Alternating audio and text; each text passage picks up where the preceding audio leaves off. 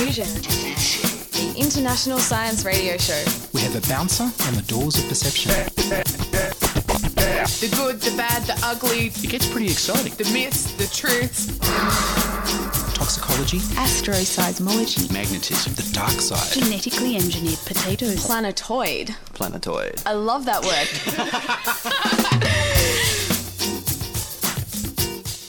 Hello and welcome to Diffusion. Sit back and relax while we inject weird and wonderful science directly into your brain. I'm Ian Woolf. This week we're looking at gambling, big data, and Indonesian nukes. But first up, here's the news.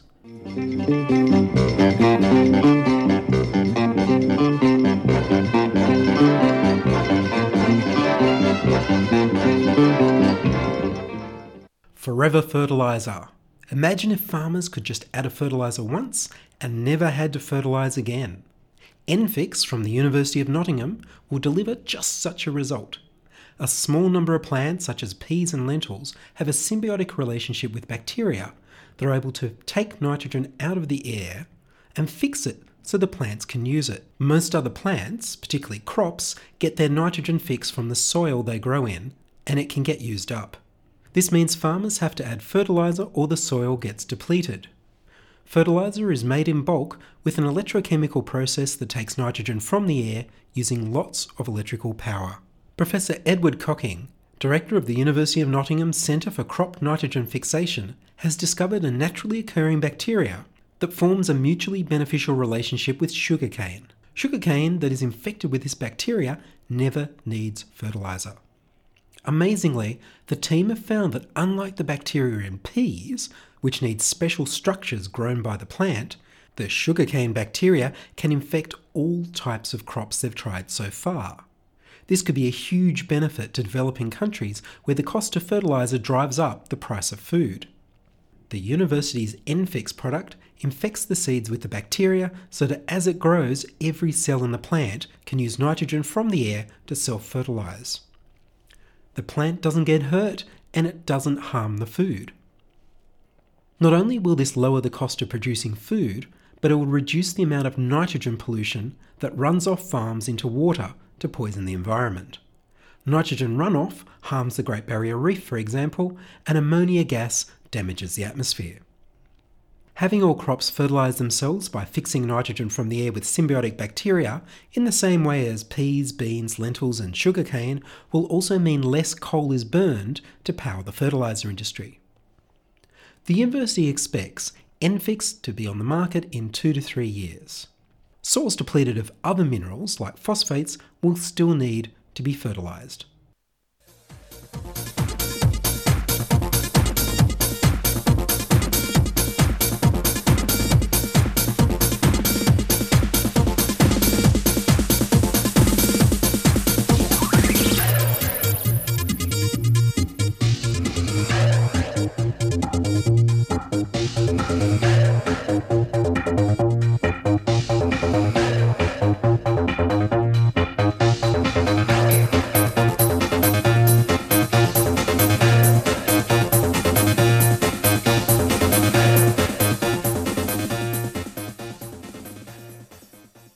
At Diffusion, we received an email question with the subject line Nuclear for Australia?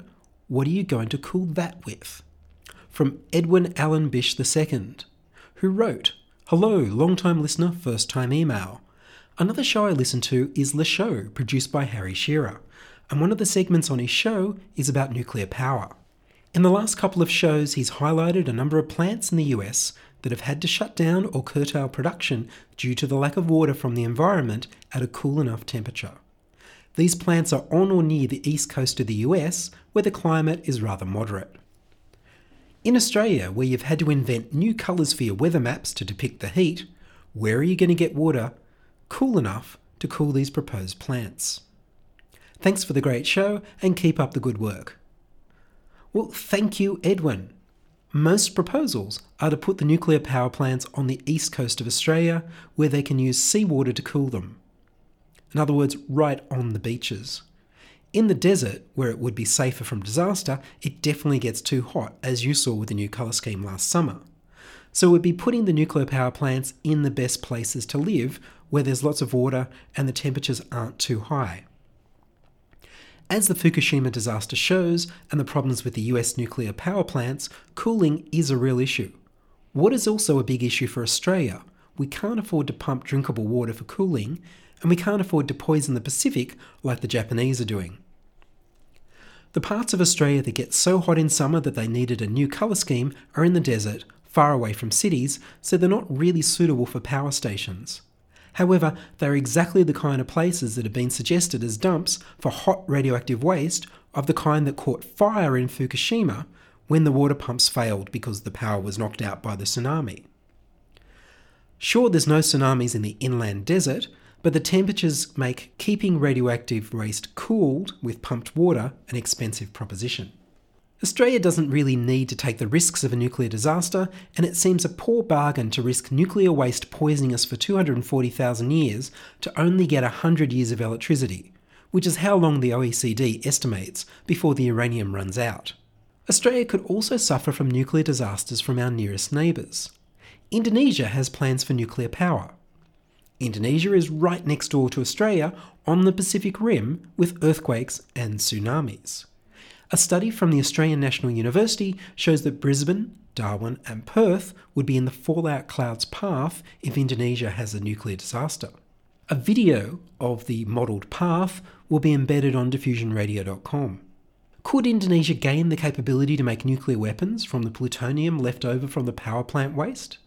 Well, technically they could, but Indonesia was one of the 10 Asian nations that signed the 1995 Southeast Asian Nuclear Weapon Free Zone Treaty.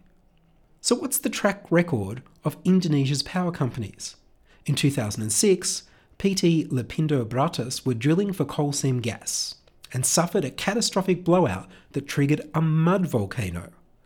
Bubbling mud has been pouring out of the mud volcano at a rate of over 100,000 cubic metres every day slowing finally to 10,000 cubic metres of mud per day this year. The Sidoarjo mud volcano is expected to keep spewing gas and mud for the next 30 years.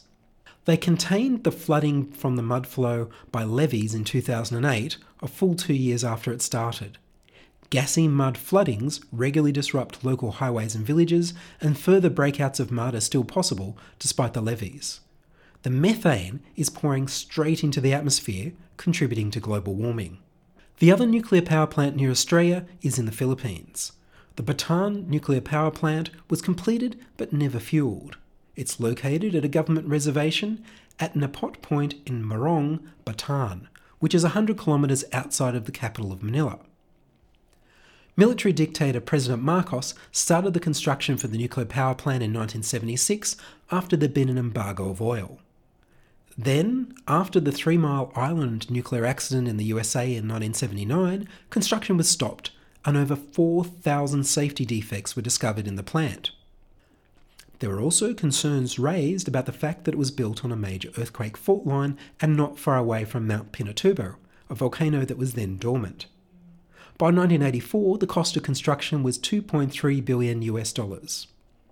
Marcos was overthrown in 1986, just days before the Chernobyl nuclear disaster. The newly elected President Aquino decided not to operate the nuclear power plant, which was a popular decision with the locals. It continued to be the Philippine government's biggest source of debt and incurred an ongoing $96 million per year to keep it maintained in case the government changed its mind about opening it again. A recent study estimated it would cost over a billion dollars to make it run so in 2011, the government turned it into a tourist attraction.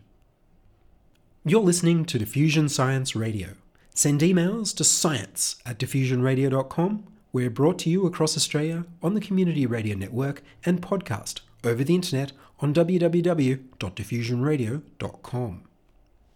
Australia has always had a big gambling culture, and most people have at least a little bit of a flutter.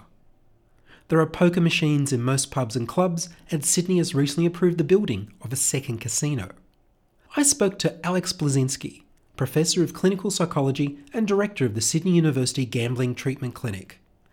I began by asking him what's the difference between just a little bit of gambling that might be fun and pathological gambling? The substantive difference is that the recreational gambler is able to spend uh, sufficient time and money that they can actually afford. Um, the problem gambler is the person who gambles to excess, that is, that they spend more than their discretionary disposable income or spend more leisure time engaged in that activity, and as a result, there's an opportunity cost, and that generally leads to uh, significant harms uh, over a longer period of time. So, recreational gambling for most people isn't a bad thing? No, recreational gambling is a, uh, regarded as a leisure activity. Um, it provides uh, some benefits. It's a social activity. Um, it provides people with the uh, hope of winning, for example, lottery tickets. They can dream about the uh, losses. Uh, they hope to win but expect to lose.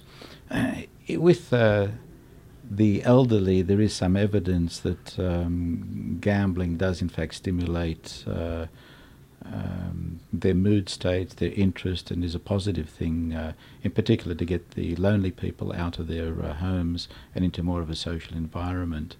Um, with youth, um, it does provide some degree of social interactions and uh, peer group interactions as well. And isn't part of the problem that most humans are really, really bad at calculating the odds?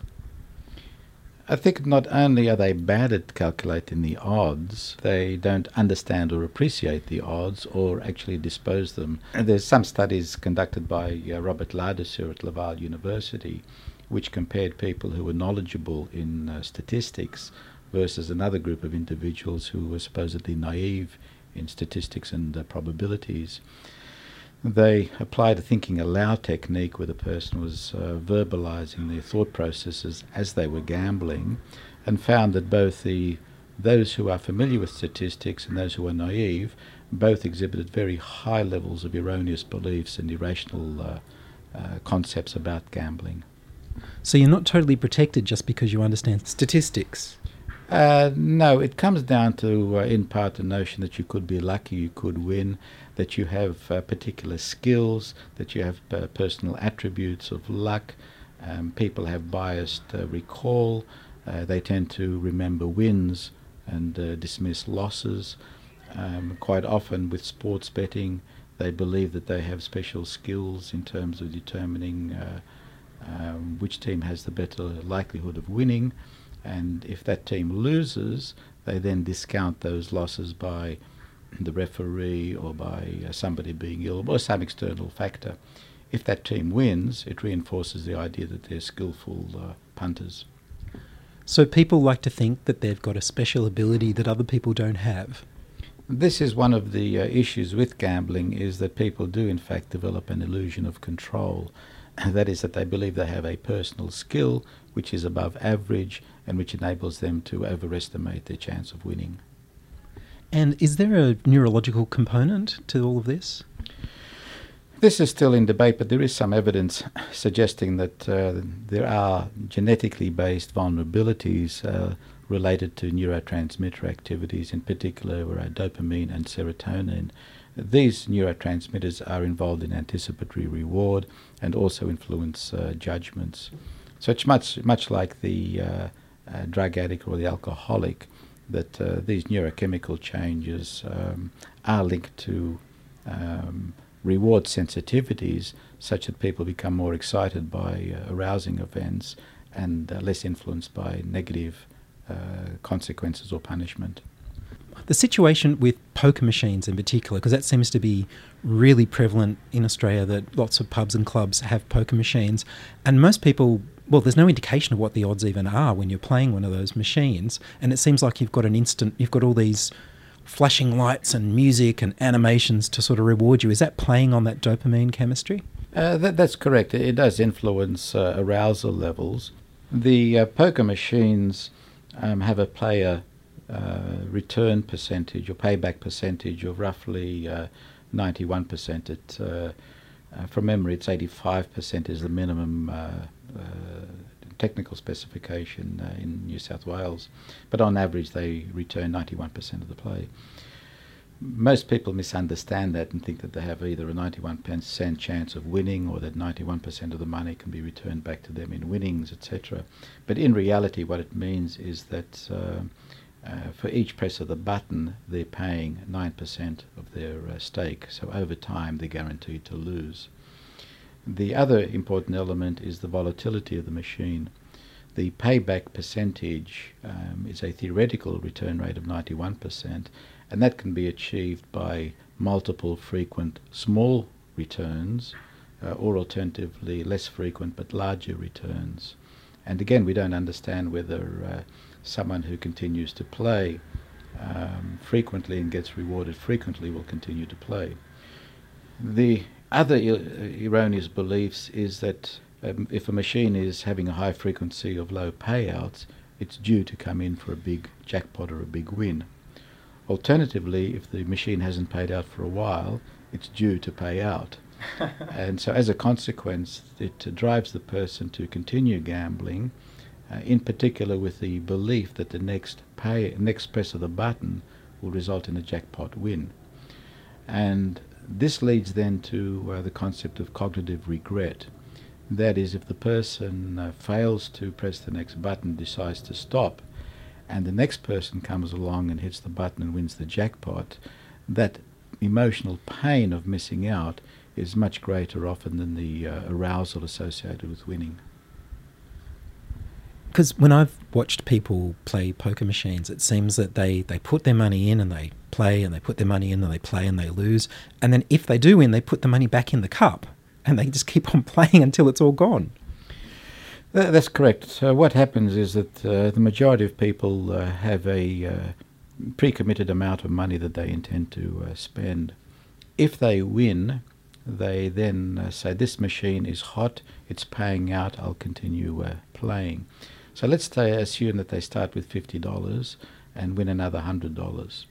Um, they continue playing.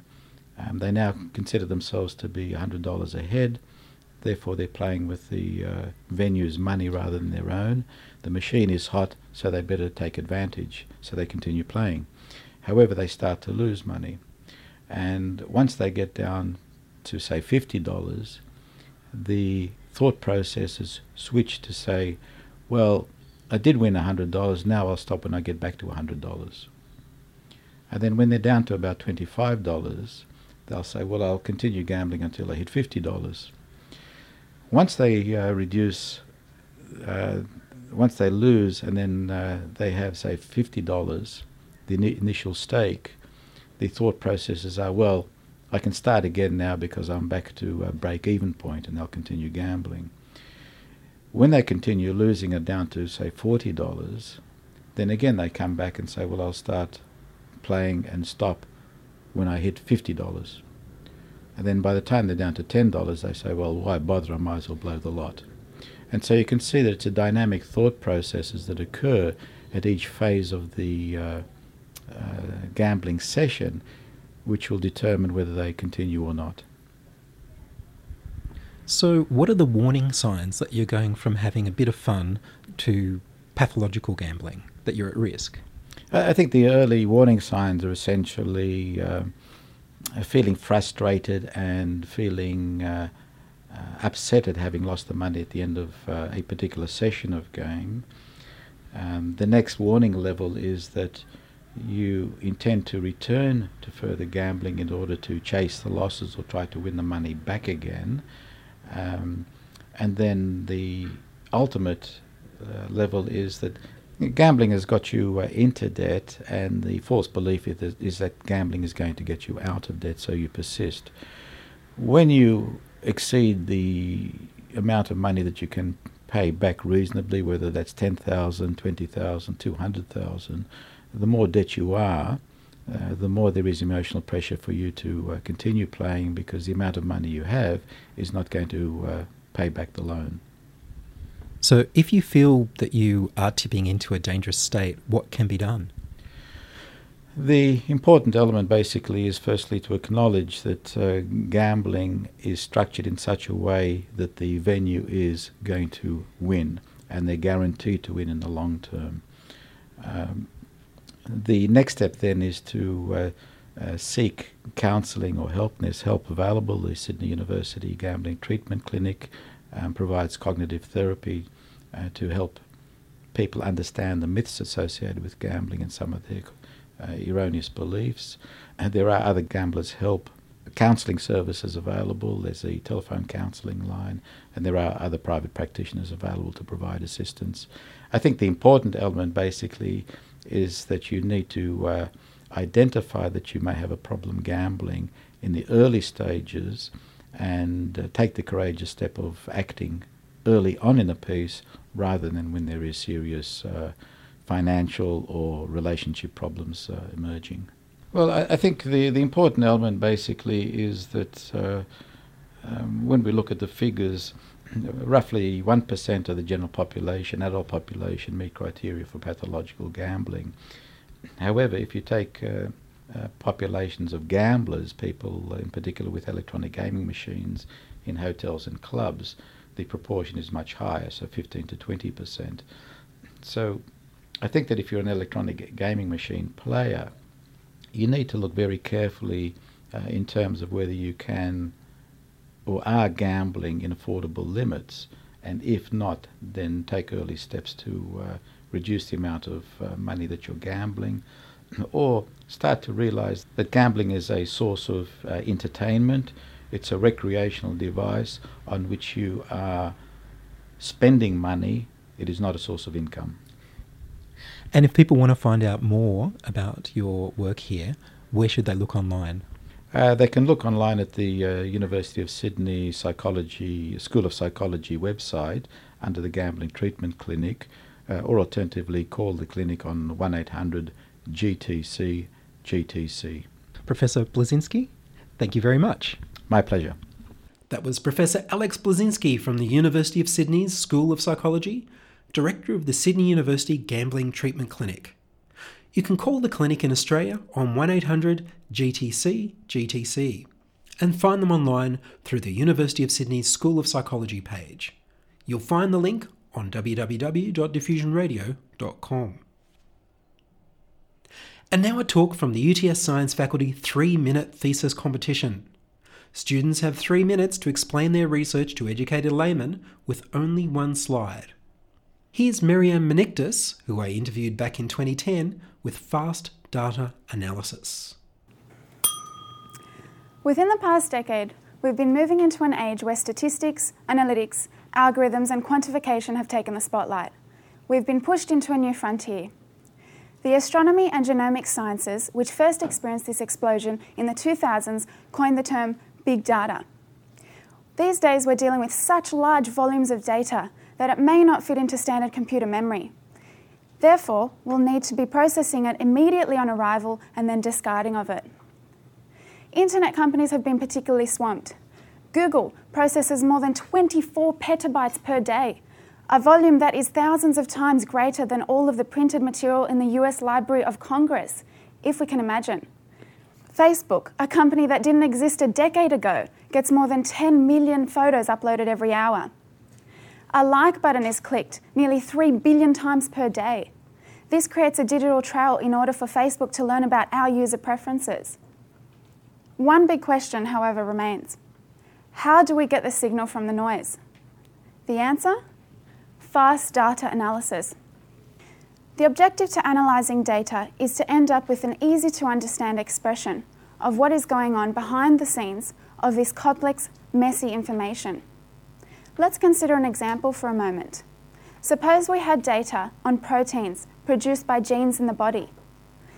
When tying proteome sequencing with genome sequencing, this adds billions of data points within millions of patients.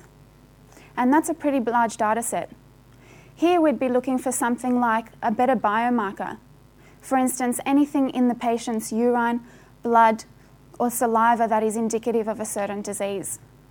But since this data set is way too large, traditional methods such as regression tend to break down, or they're just too time consuming.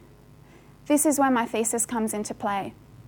I am currently working on building and implementing fast algorithms that approximate very complex mathematical questions in order to achieve analysis in the quickest time possible. Thank you.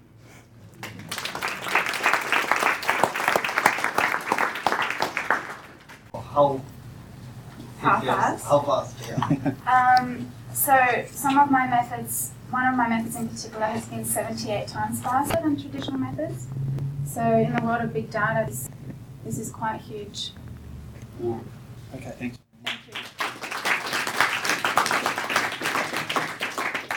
That was Marianne Menictas talking big data in her three minute thesis at the University of Technology, Sydney.